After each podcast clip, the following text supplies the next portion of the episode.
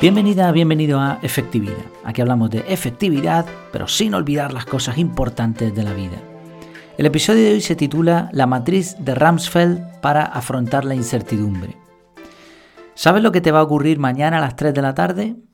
Yo tampoco, ni lo que te va a ocurrir a ti ni lo que me va a ocurrir a mí. Ni siquiera sé lo que va a pasar dentro de 15 minutos. Bueno, de hecho, fíjate, iba a empezar a grabar hace un momento y me ha entrado una llamada de teléfono porque no había puesto el modo no molestar. Sea, no sabemos lo que va a ocurrir.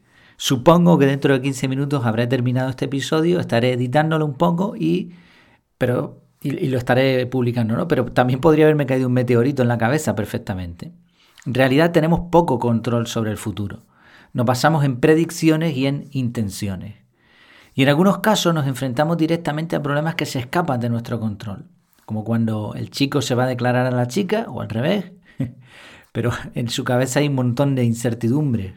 A lo mejor quiere que seamos amigos, he detectado mal las señales, ha estado jugando conmigo, no le interesa, le va a dar miedo, yo qué sé, esas mil cosas que se te pasan por la cabeza.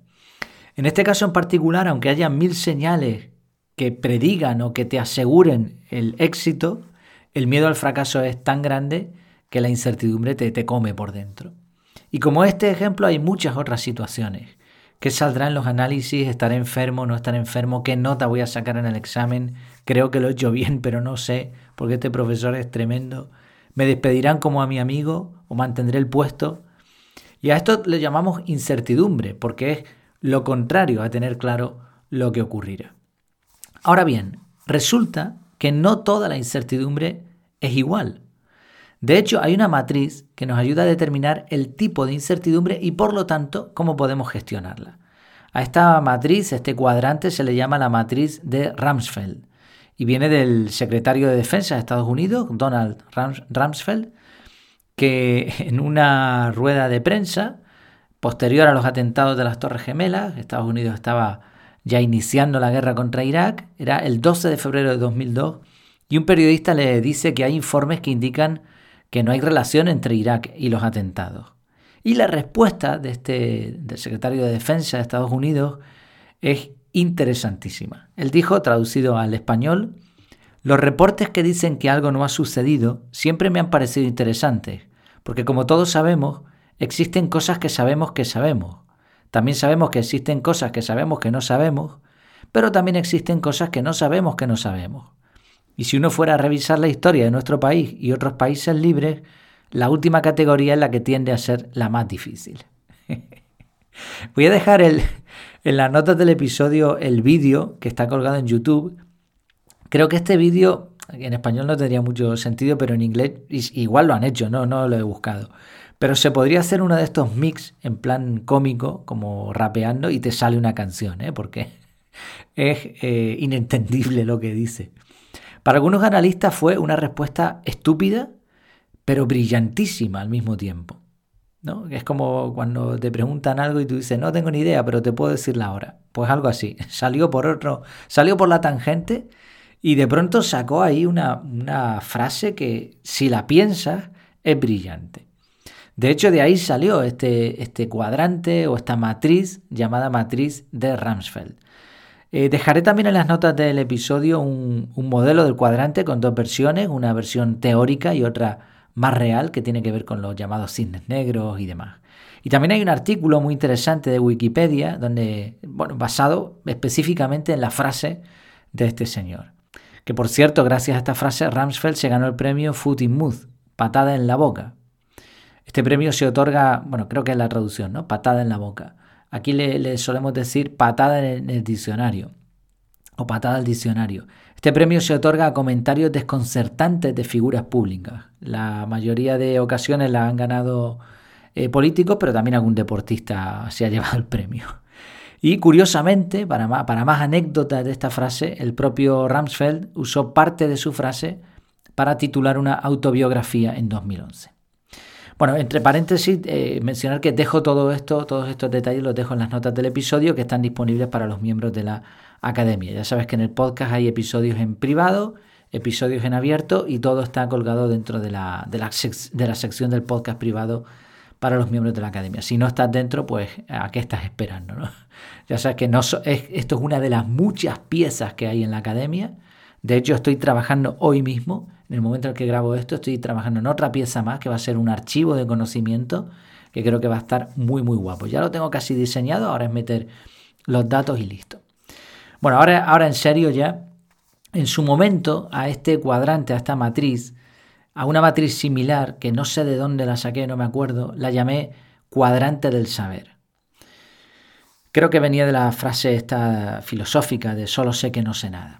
Sin embargo, la matriz de Ramsfeld se aplica normalmente a la incertidumbre en vez de al conocimiento. O sea, es más, está más orientada a la ausencia del saber que al saber en sí mismo.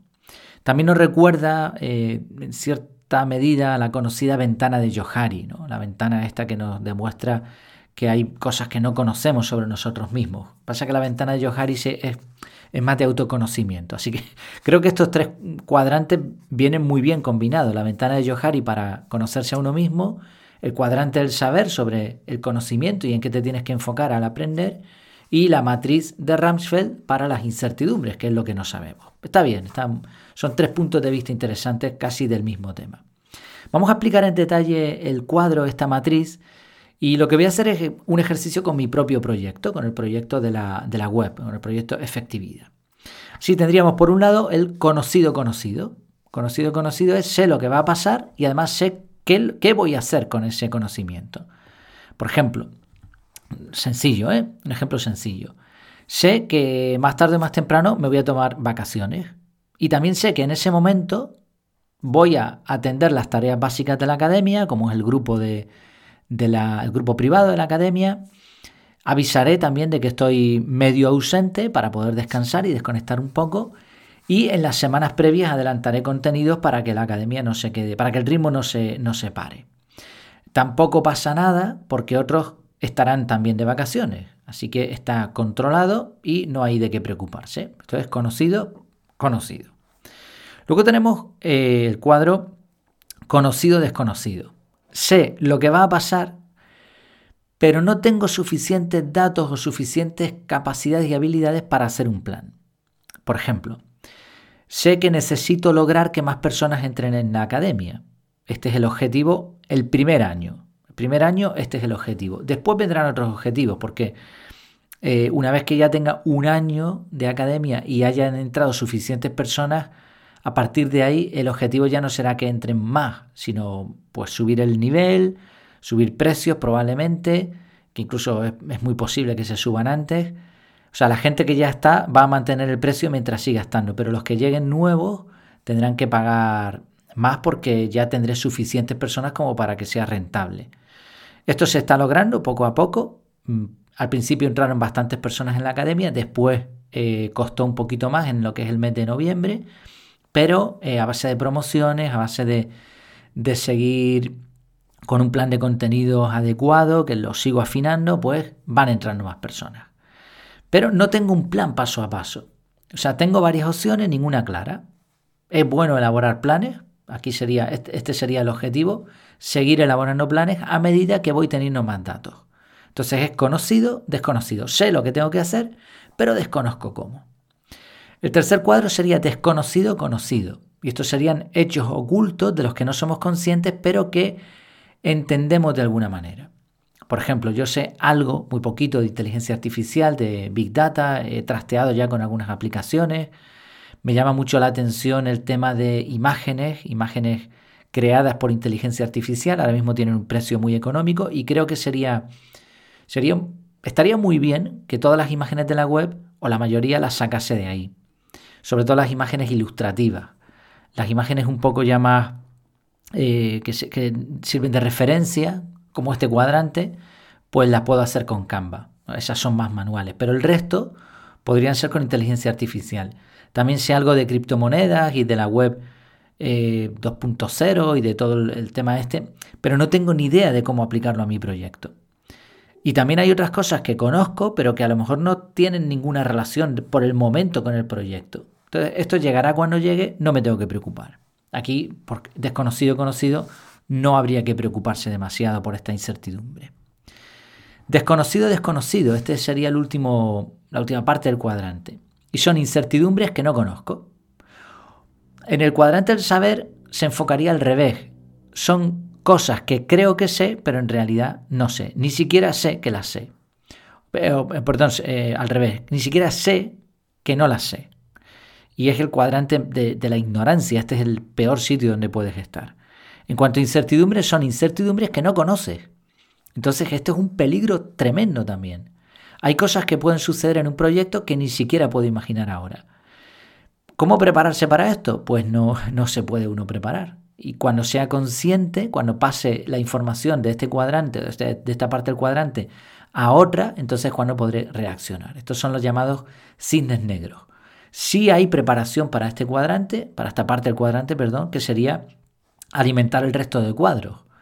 Eh, en una de las imágenes que dejaré en las notas del episodio se ve como una comparativa entre la matriz de Ramsfeld, la teórica y la la real, en donde aparece ese cuadro de desconocido desconocido mucho más grande que los demás.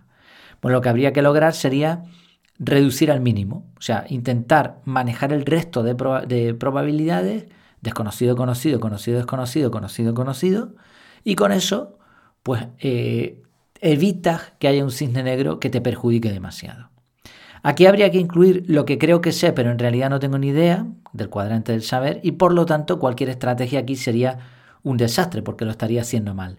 Pero al menos tendría posibilidad de ver resultados, de ver que lo estoy haciendo mal y corregir. Encima si aplicas una estrategia tipo win-win-win, es decir, que, montes cosas que por muy mal que salgan no te perjudiquen tanto, pues entonces estarías un poco pues salvado de, de la catástrofe de, este, de esta parte del cuadrante. Sí, en resumen, y no me quiero ganar el premio que se ganó este señor, no quiero liarlo mucho. La idea y lo que me parece interesantísimo de este cuadrante es que no toda la incertidumbre es igual. Y por lo tanto la manera de enfrentarse a la incertidumbre es diferente. Y tenemos estrategias que podemos usar, pero siempre hay que partir de este cuadro. O sea, primero hay que ver, oye, esto que estoy pensando realmente es algo que tenga que enfrentar o es un desconocido conocido y ahora no me tengo que preocupar. O es un conocido desconocido y lo que tengo es que elaborar más planes. ¿no? O sea, primero es ese cuadro y después atacarlo. Y creo que esta manera de pensar, esta manera un poquito más analista, teórica de, la incertidumbre, nos permite también pues, vivir con menos estrés. ¿no? Al final esto de la incertidumbre hay que aprender a vivir con ella, pero yo no creo, ya lo he comentado en alguna ocasión, en los entornos Buca, ni Bani, ni historias de estas que prácticamente te dicen que, que bueno, que tienes que ir eh, trabajando sobre la marcha. No, no es cierto. Hay cosas que puedes hacer y hay cosas que sí escapan de tu control. Y una de las claves de la organización personal es precisamente saber dónde está la diferencia y centrarte en lo que puedes atender, minimizando el riesgo de lo que no puedes, de lo que no está bajo tu control. El libro Cisne Negro y Antifrágil dan una lección soberana sobre este tema. Sí, resumimos los cuatro cuadros del cuadrante. Conocido, conocido, que sería el conocimiento identificado, conocido, desconocido, que sería el riesgo identificado, desconocido, conocido, que sería el conocimiento desaprovechado, y desconocido, desconocido, que sería el riesgo no identificado. Bueno, termino con una frase que me encanta. Lo que sabemos es una gota, lo que no, un océano. Espero que te haya sido útil. Muchas gracias por tu tiempo, por tu atención y hasta la próxima.